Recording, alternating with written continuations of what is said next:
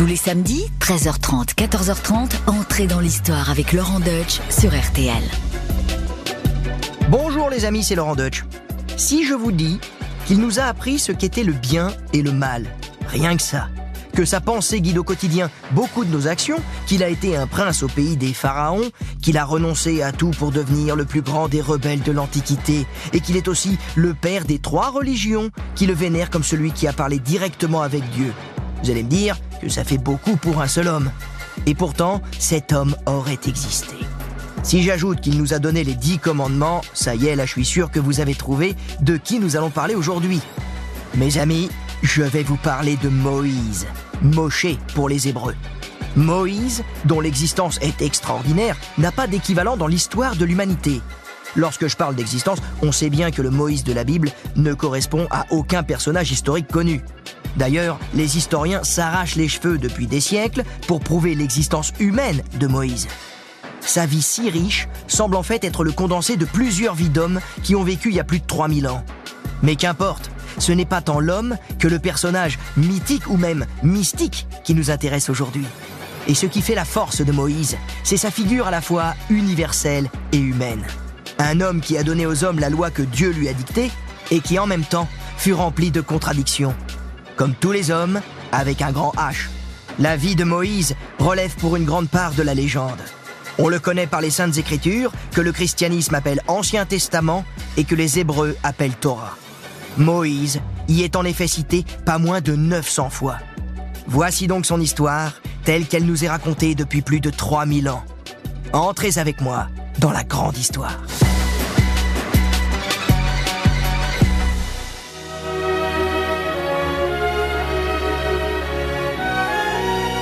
Commençons par un petit rappel d'histoire religieuse.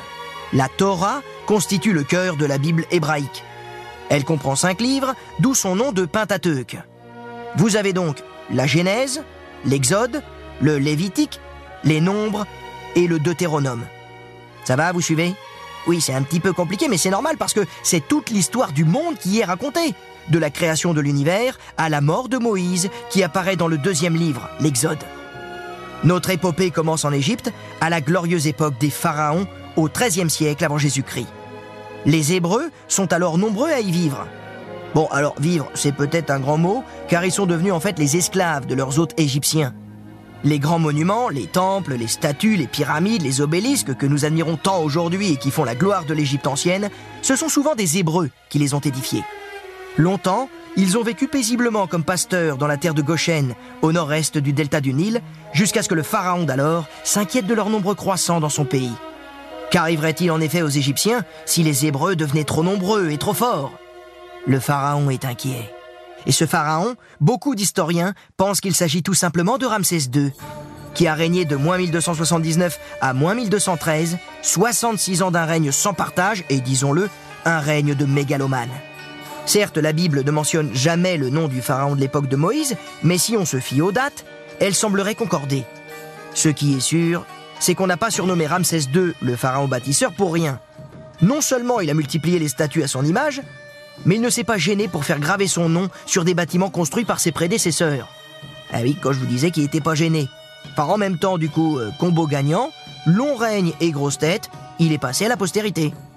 D'ailleurs, sa tête, vous l'avez peut-être vue en photo. Enfin, sa tête momifiée. Elle a fait l'objet d'analyses scientifiques en France en vue d'une restauration de la momie de Ramsès en 1976. Son arrivée à Paris à l'époque avait suscité l'étonnement, pour ne pas dire plus. Le président de la République d'alors, Valéry Giscard d'Estaing, avait sorti le grand jeu pour accueillir son homologue pharaon d'il y a 3300 ans, à savoir tapis rouge à l'aéroport, garde républicaine, ambassadeurs et ministres convoqués afin de s'incliner devant la momie de Ramsès II, ah si si, il y a des images d'archives qui le prouvent, hein. c'était assez hallucinant. Mais bon, revenons à nos moutons et à nos bergers à l'époque de la 19e dynastie égyptienne. Nous avions laissé Ramsès II en plein doute, très inquiet. Un doute qui débouche sur une solution radicale, bien dans les mœurs du temps. Voyant que le nombre des Hébreux ne diminuait pas, le pharaon donne l'ordre aux sages-femmes hébraïques de tuer tous les enfants mâles à leur naissance. Mais comme elles se dérobent à ce décret, le pouvoir décide de jeter les nouveau-nés garçons dans le Nil afin qu'ils s'y noient. Amran et Yokebed, de la maison de Lévi, viennent d'avoir un bébé. Pour Yokebed, il n'est pas question de laisser Moïse périr. Alors, elle le cache pendant trois mois.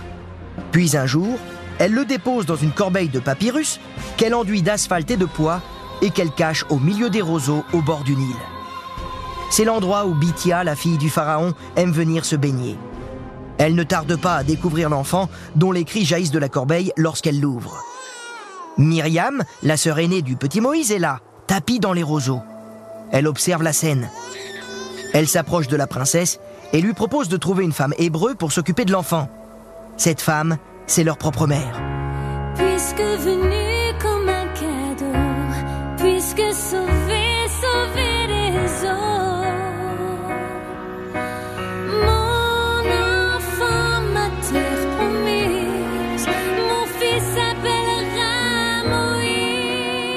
C'est ainsi que Moïse va grandir à la cour égyptienne avec ses deux mères, Yokebed et Bithia, puisque la princesse a décidé de l'adopter. Alors, on ne sait rien de sa jeunesse, car la Bible ne nous en dit pas un mot. On suppose qu'il a reçu une éducation princière, qu'il a appris à lire les hiéroglyphes, à manier les armes, et que son instruction a fait de lui un homme apte à penser le monde qui l'entoure.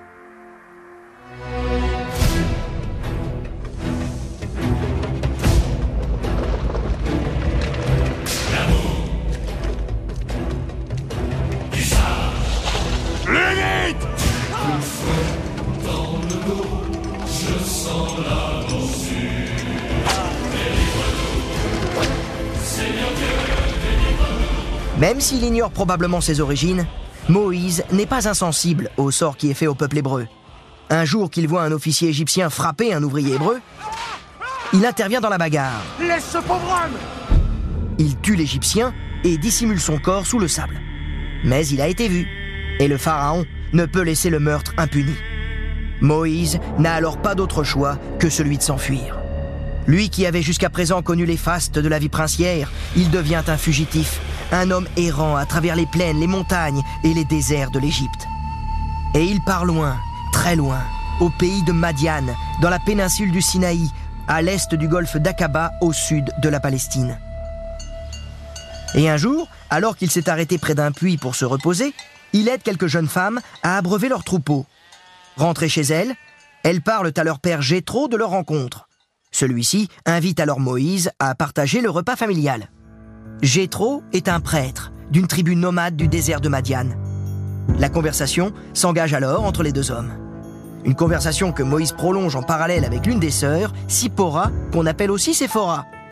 Vous devinez la suite? Elle devait sentir très bon parce que Moïse s'est trouvé une femme. Très vite, notre jeune couple va avoir deux fils, et la vie du jeune ménage est d'une parfaite banalité. Pendant que Séphora s'occupe de la maison, Moïse mène une vie de berger, faisant paître ses moutons dans le désert. Et c'est là qu'un jour, alors qu'il se trouve avec son troupeau sur le mont Horeb, également appelé Sinaï, que l'impensable se produit. Un buisson ardent attire son attention. Le buisson brûle, mais ne se consume pas. Soudain, la voix de Dieu sort du buisson et ordonne à Moïse Retire tes sandales de tes pieds, car le lieu où tu te tiens est une terre sainte. Il reçoit surtout la mission qui va occuper toute sa vie, retourner en Égypte, libérer son peuple et le mener dans un pays ruisselant de lait et de miel. Ce sont là les propres paroles divines. J'ai vu la misère de mon peuple en Égypte, et j'ai entendu son cri. Alors je suis descendu pour le délivrer de l'esclavage, et le conduire en terre promise, une terre qui ruisselle de lait et de miel. Et c'est auprès de Pharaon que maintenant je t'envoie. Mais Moïse, très curieux et non content d'entendre l'Éternel s'adresser à lui, entame la discussion.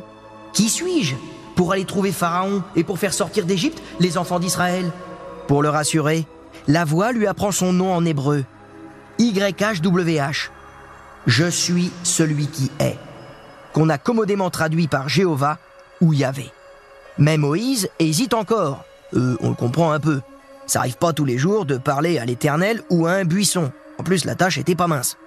La voix lui donne quelques signes magiques destinés à impressionner ceux dont il croisera le chemin. Aussi j'étendrai la main et je frapperai l'Égypte par toutes sortes de prodiges. Prends ce bâton dans la main, Moïse, par lui que tu accompliras les signes. Transformer son bâton en serpent, couvrir sa main de lèpre, changer l'eau en sang. Toujours hésitant, Moïse cherche une ultime parade en prétextant qu'il n'a jamais été un bon orateur. Qu'à cela ne tienne, lui répond la voix euh, légèrement agacée. T'auras qu'à te faire aider de ton frère, Aaron, qui semble davantage doué que toi pour prendre la parole. Ça va maintenant, c'est bon? Hein, T'arrêtes de tergiverser, tu me suis? Et effectivement, à court d'arguments et muni d'un sauf-conduit divin, Moïse prend alors congé de son beau-père et reprend le chemin de l'Égypte avec sa femme et ses fils.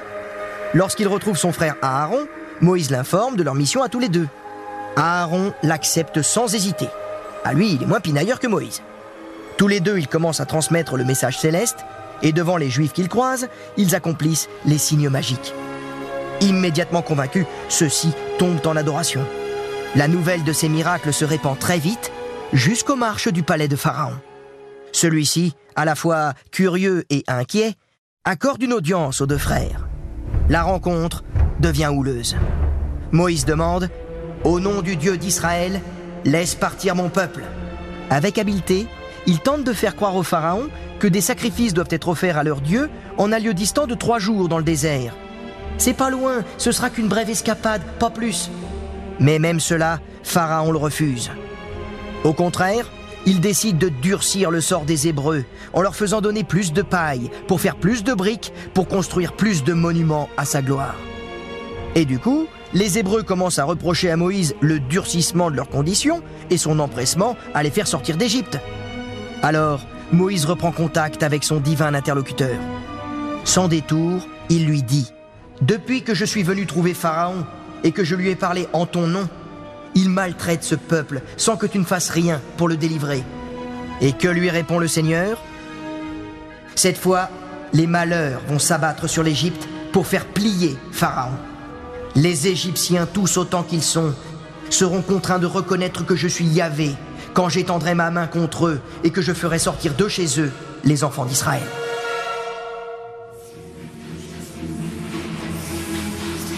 Mes amis, voici venu le temps des dix plaies d'Égypte.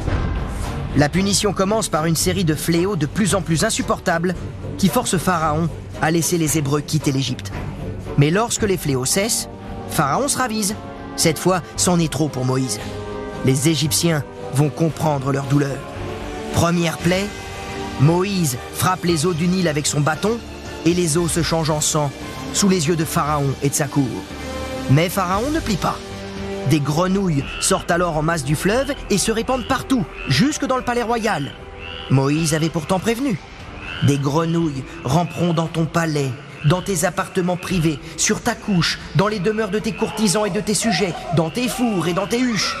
Mais comme les magiciens de Pharaon sont capables de reproduire ce genre de miracles néfastes, et donc de les combattre, Moïse monte en gamme. Et à ce petit jeu, il sera le plus fort. Le troisième fléau prend donc la forme d'une invasion de poux qui infeste hommes et animaux. Ah oui, là on dirait pas, mais l'invasion de poux, hein, je m'adresse à tous ceux qui ont des enfants qui reviennent de l'école, euh, c'est très vite épouvantable. Quand il y a des poux, c'est une vraie plaie d'Égypte. Mais Pharaon ne plie pas. Bon, ça en même temps, c'est sûr que si le gars il était rasé comme Yulbriner, les poux ça le touche pas. Suit donc le quatrième fléau, les mouches venimeuses qui dévorent tout sur leur passage. Puis ce sont les troupeaux qui tombent malades et qui périssent. La sixième plaie, quant à elle, porte le nom de plaie des furoncles. Devant Pharaon, Moïse jette de la cendre de fournaise vers le ciel, qui retombe sur les hommes et les animaux, en formant des éruptions de pustules qui se transforment en ulcères. Bon, euh, vous l'avez compris, euh, si c'était moi les amis, j'aurais cédé depuis longtemps, pas vous? Mais Pharaon demeure intransigeant.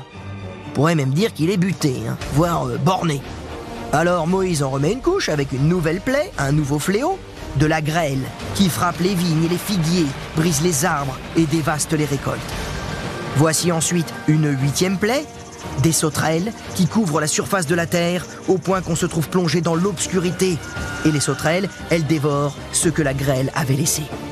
Au final, nous dit la Bible, il ne reste aucune verdure aux arbres, ni à l'herbe des champs dans tout le pays d'Égypte. Et Pharaon dans tout ça? Eh bien, comme à son habitude, il reste inflexible. Vous prophètes et prêtres avaient créé des dieux pour profiter de la frayeur des hommes. Quand le Nil est devenu rouge, moi aussi j'ai eu peur. Mais depuis, j'ai su qu'une montagne au-delà des cataractes crachait une terre rouge qui empoisonnait toutes les eaux. Est-ce un miracle de ton Dieu qui a fait mourir les poissons et sortir les grenouilles des eaux?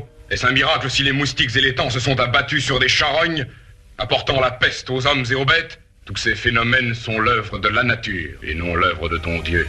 Alors cette fois, la réponse de Moïse va être terrible. Afin que tu saches réellement que c'est l'œuvre de Dieu, tu verras les ténèbres obscurcir l'Égypte quand le soleil sera à son zénith. Vous qui pensiez qu'on pouvait pas trouver calamité plus grande que tout ce que je viens de vous raconter, attendez un peu. La neuvième plaie d'Égypte plonge le pays dans le noir pendant trois jours. Moïse envoie les ténèbres, amène l'obscurité, prélude à la dixième plaie qui va finalement faire plier Pharaon. Soyez forts, les amis. Vous allez voir que Yahvé sait être terrible avec ses ennemis. Voici en effet ce que le Seigneur ordonne à Aaron et Moïse. Le quatorzième jour du mois, au crépuscule, chaque famille juive tuera un agneau ou un chevreau et le mangera. Le sang des animaux tués sera passé sur les linteaux et les portes des Égyptiens, de sorte que le Seigneur puisse reconnaître et épargner les foyers hébreux, tandis qu'il frappera les foyers ennemis. Mais épargner les Hébreux de quoi, me direz-vous? Eh bien de la mort des premiers-nés. En clair, l'aîné de chaque famille sera exterminé sur ordre divin. Et ce qui devait arriver arriva. À minuit, le premier-né de chaque foyer égyptien meurt, y compris le premier-né des animaux. Cette fois, la douleur est à son comble et Pharaon plie enfin.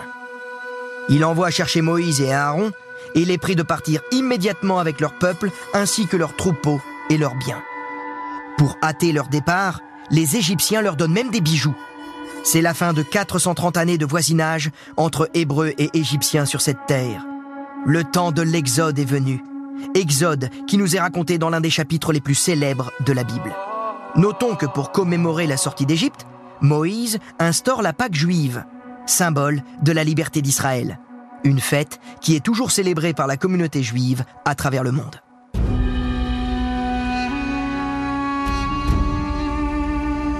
Nous avons laissé Pharaon et son peuple en plein désespoir. En même temps, ça se comprend. hein. Imaginez le tableau. Des familles endeuillées, un pays dévasté, une économie ruinée, et aussi une main-d'œuvre d'esclaves évanouie. Mais il lui reste un atout. Une armée sur le pied de guerre. Car Pharaon ne peut pas se considérer vaincu. Il veut sa revanche, il veut contre-attaquer. Alors il se renseigne un petit peu, et on lui apprend que les Hébreux ont pris le chemin de la terre promise, en direction de la mer des Joncs, qu'on confond souvent avec la mer Rouge. Une fois la traversée faite, ils seront de retour chez eux. Et ça, Pharaon ne le veut décidément pas. Alors, une idée macabre lui vient à l'esprit. Acculer les Hébreux à la mer, puis les noyer en lançant son armée sur leurs traces. Pour Pharaon, ça semble même une formalité que de détruire ce peuple d'esclaves en fuite. Mais ce qu'il oublie un petit peu trop facilement, c'est que les Hébreux ne manquent pas de soutien. En effet, Yahvé les précédait. Le jour sous la forme d'une colonne de nuée pour leur indiquer la route, et la nuit en la forme d'une colonne de feu pour les éclairer. Ça, c'est ce que nous raconte le livre de l'Exode. En clair, ils étaient visibles. Et du coup, Pharaon les rattrape. Et voilà que 600 chars se lancent à leur poursuite. Lorsque les Hébreux les voient arriver, ils crient à Moïse Manquait-il de tombeaux en Égypte pour que tu nous aies menés ici, mourir dans le désert? Rassemblez familles et troupeaux, il faut partir au plus vite. Pour aller où? Se le noyer dans la mer? Et c'est alors que le miracle se produit. Sur ordre du Seigneur, Moïse étend la main vers la mer et un fort vent d'est écarte alors les eaux. Vous avez sans doute vu le film Les Dix Commandements de Cécile B2000. Vous vous souvenez sans doute de Charlton Heston dans le rôle de Moïse étendant les bras vers la mer. Hein Face à la mer, comme ça, là, comme dirait Calogero. Face à la mer.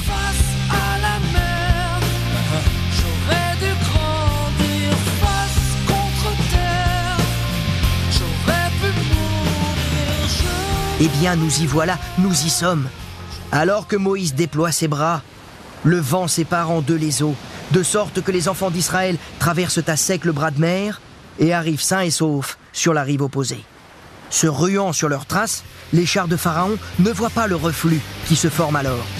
Et l'armée égyptienne, prisonnière de ces eaux qui se referment à grande vitesse, s'enfonce dans les flots, chars et chevaux compris. Observant depuis la rive salvatrice ce prodige s'accomplir, les Hébreux chantent un hymne de remerciement au Seigneur, tandis que Myriam, la sœur de Moïse, joue du tambourin et fait danser les femmes. Ah bah tout ça, c'est la Bible qui le raconte. hein. Vous pensez avoir maintenant tout entendu? La survie du petit Moïse, sa relation personnelle avec Yahvé, les malheurs qui fondent sur l'Égypte, la mer qui s'ouvre subitement, Charlton Heston dans le rôle de Moïse? Eh bien, croyez-moi, le meilleur est à venir. Moïse a donc réussi à retirer son peuple des griffes du tyran. Maintenant, que faire? Voici les Hébreux dans le désert de Chour, dans la péninsule du Sinaï, accablés par la chaleur le jour et par le froid la nuit. À plusieurs reprises, Moïse accomplit un miracle pour fournir de l'eau à ses congénères. Trois mois après avoir quitté l'Égypte, les voici devant un pic appelé Mont Sinaï ou Horeb. Souvenez-vous, c'était là que Moïse avait entendu la voix du Seigneur qui sortait d'un buisson ardent. Eh bien, c'est encore là qu'il va vivre le deuxième grand moment de son existence. En effet, Dieu convoque Moïse et lui demande de préparer son peuple pour un grand événement. Chacun se lave et se purifie pendant deux jours. Le troisième jour, les Hébreux se rassemblent devant le Sinaï, recouverts d'un épais nuage. Soudain, le tonnerre se fait entendre. Des éclairs surgissent dans le ciel et des trompettes sonnent. Yahvé est descendu sur la montagne sous la forme d'un feu. Une fumée s'en élevait comme d'une fournaise, et toute la montagne tremblait violemment, nous raconte le livre de l'Exode. Puis, la voix de Dieu se fait entendre par dix fois pour énoncer dix commandements. On appelle cela le décalogue avec une solennité jamais égalée. Voilà, donc euh, nous y sommes. Hein. Pour un acteur, c'est un petit peu comme euh, recevoir un, Oscar. hein. Imiter, incarner, jouer Dieu. hein. Pour les dix commandements, je pense qu'on peut pas faire mieux. Moi, c'est ce que j'ai demandé quand j'étais petit. hein. Je voudrais jouer Belmondo. On m'a dit, bah non, mais par contre, tu vas faire pour RTL euh, Dieu. Hein. Tu, vas, tu vas faire les dix commandements. Bah c'est pas mal. On y va. Je vais essayer de faire Dieu. Euh, Souhaitez-moi bonne chance. Rendez-vous au tas de sable, dans le Sinaï. C'est parti. C'est moi Voilà, ça commence comme ça. Yahvé, ton Dieu qui t'a fait sortir du pays d'Égypte, de la maison de la servitude. Tu n'auras pas d'autre Dieu que moi. Tu ne prononceras pas le nom de Yahvé, ton Dieu, à faux. Souviens-toi du jour du Shabbat pour le sanctifier. Honore ton père et ta mère. Tu ne tueras pas. Tu ne commettras pas d'adultère. Tu ne voleras pas. Tu ne porteras pas de témoignages mensongers contre ton prochain. Tu ne convoiteras pas la maison de ton prochain, pas la femme de ton prochain. Tu ne convoiteras rien de ce qui est à ton prochain. Bon, bah voilà, c'est fait. Je suis content que ce soit passé parce que c'est pas évident de jouer Dieu. En tout cas, vous l'avez entendu, Dieu a transmis la loi à son peuple. La loi avec un grand L. Une alliance est ainsi conclue qui repose sur une règle simple. Si les Hébreux respectent les dix commandements, ils bénéficieront de la protection divine. Moïse construit un autel de pierre avec douze colonnes représentant les douze tribus d'Israël. Ensuite, il disparaît dans le nuage qui recouvre la montagne. Pendant 40 jours et 40 nuits, il reste en communion avec le Seigneur. Mais alors, ne le revoyant pas revenir, les Hébreux retombent dans leur passion d'antan. C'est le fameux épisode du veau d'or. Je le demande à Aaron.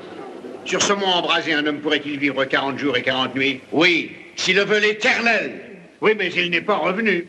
Nous n'avons plus de guide, gardez la foi La foi en qui? Tu vas nous fabriquer une idole, un veau d'or.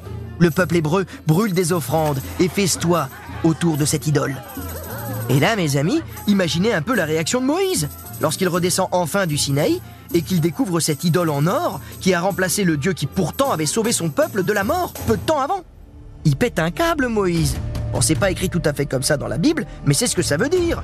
De colère, il jette le veau d'or dans un feu, il gronde son frère et repart sur la montagne. Il boude. Enfin, il boude. Il va surtout s'expliquer avec Yahvé. Et euh, comme un acte de contrition, il va pas boire ni manger pendant 40 jours. 40 jours durant lesquels le dialogue avec Yahvé est intense. Au bout de ces 40 jours, Moïse redescend à nouveau de la montagne avec dans ses bras les dix paroles délivrées par Dieu gravées sur des tables. Puis il construit une arche en bois d'acacia dans laquelle sont enfermées les tables de la loi, à savoir les dix commandements. Les Hébreux retournent dans le droit chemin et on pourrait croire alors que tout va pour le mieux dans le meilleur des mondes possibles, comme le dira un jour Voltaire. Pourtant, malgré l'évidente sympathie de Yahvé pour les Hébreux, ceux-ci rechignent encore contre leur vie errante et misérable. Et puis, se donner de nouvelles règles aussi contraignantes, c'est renoncer à une forme de vie qui a été longtemps celle des Hébreux. Une vie plus facile, faite d'accommodement avec les principes. Ainsi, Moïse est de plus en plus critiqué, même par sa sœur Myriam et par son frère Aaron. Une révolte finit par éclater au sein même de leur tribu, celle des Lévis. La réponse du ciel est cinglante. La terre s'ouvre, les meneurs et leurs familles sont engloutis, tandis que les 250 personnes qui les soutenaient sont brûlées dans un feu provoqué par le Seigneur. Ah oui les amis, en ce temps-là, on ne badinait pas avec la religion. «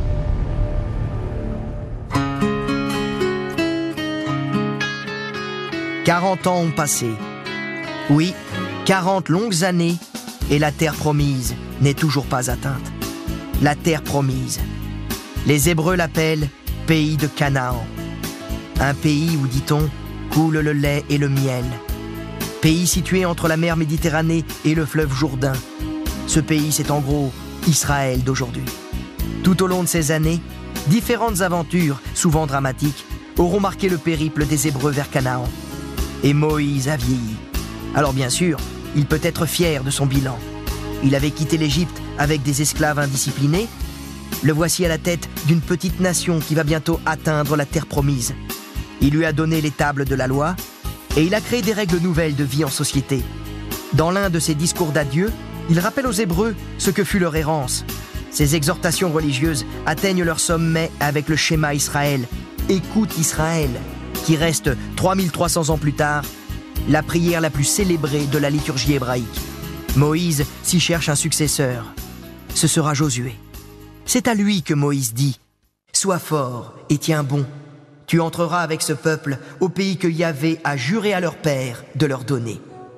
Et c'est toi qui les en mettras en possession. Moïse, qui sait ses jours comptés, a le temps d'apercevoir de loin la terre de Canaan, lorsqu'il ascensionne le mont Nebo, sommet du Pisga, en face de Jéricho. Mais le Seigneur le prévient. Je te l'ai fait voir de tes yeux, mais tu ne l'atteindras pas. Car Moïse, comme les Juifs de sa génération, a été puni par Yahvé pour avoir tardé à atteindre cette terre promise. Il est vrai que 40 ans pour faire quelques dizaines de kilomètres, alors même à pied, c'est quand même un peu long. Mais que Dieu me pardonne de n'être qu'un homme, c'est ma peine maximum. Et ainsi, le Seigneur a décidé que seule la seconde génération entrerait dans Canaan. C'est à ce moment-là que Moïse meurt, à l'âge pharaonique, si vous me permettez l'expression, de 120 ans, si l'on en croit la Bible.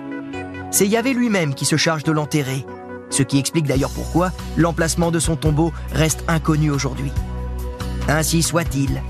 L'homme qui connaissait Yahvé face à face, selon la belle formule du Deutéronome, cet homme n'est plus. C'est ma